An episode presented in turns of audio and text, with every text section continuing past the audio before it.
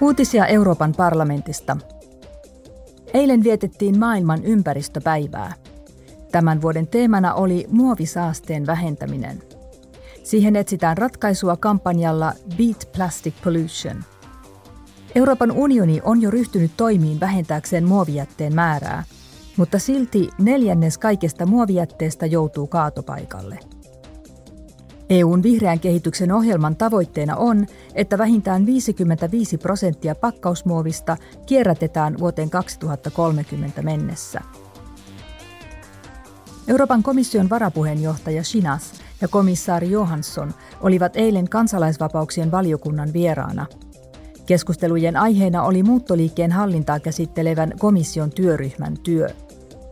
Lisäksi keskusteltiin väitteistä, joiden mukaan Kreikan viranomaiset olisivat pakkokäännyttäneet maahantulijoita. Valiokunnan MEPit kuulivat myös Belgiassa, Ranskassa ja Alankomaissa vierailleen valtuuskunnan raportin. Sukupuolten tasa-arvon valiokunta piti eilen kansalaisvapauksien valiokunnan kanssa yhteiskokouksen – Esityslistalla oli mietintöluonnos, jonka aiheena on ihmiskaupan ehkäisemistä ja torjumista sekä ihmiskaupan uhrien suojelemista koskeva direktiivi. MEPit vaativat tekstiin useita parannuksia. He haluavat muun muassa taata uhreille syytesuojan yhteistyöstä tutkinnassa ja torjua verkkorikollisuutta. Uhrit pitäisi myös tunnistaa varhain kansainvälistä suojelua hakevien joukosta ja heitä tulisi suojella. Uutiset toimitti Euroopan parlamentti.